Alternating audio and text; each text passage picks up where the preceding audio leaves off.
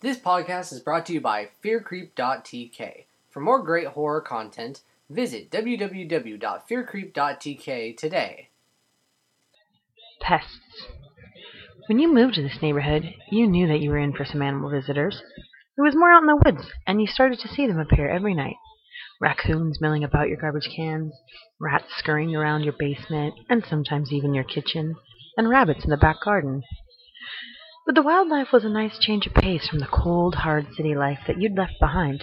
The sounds of beeping garbage trucks and noisy construction had been left behind for the sounds of chirping crickets, and, on the coldest nights, a warm, roaring fire. It was a much needed escape. And you loved it. The animals started to dwindle around winter.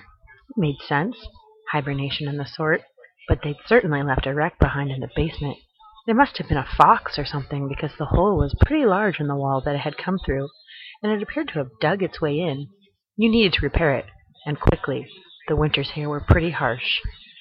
But you soon came to realize that a lot of the animals didn't leave because of hibernation.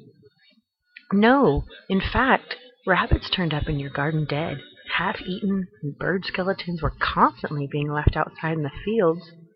You didn't think much of it at first, but when the dead baby raccoons showed up in your basement, the skin and muscle ripped from their bones, you knew you had a bigger problem than the cold. Whatever had come in through the hole had made itself a home.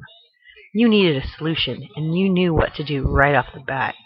Living in the city taught you about infestations. You needed an exterminator, and as you laid yourself down to sleep that night, you knew you'd call one in the morning. It could wait one more night. It obviously wasn't hurting you. At around four in the morning is when you heard it, the sound of shuffling. You got out of bed and headed for the kitchen.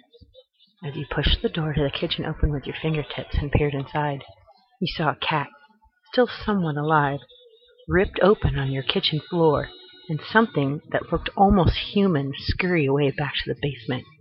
And beside the cat was a knife and a fork.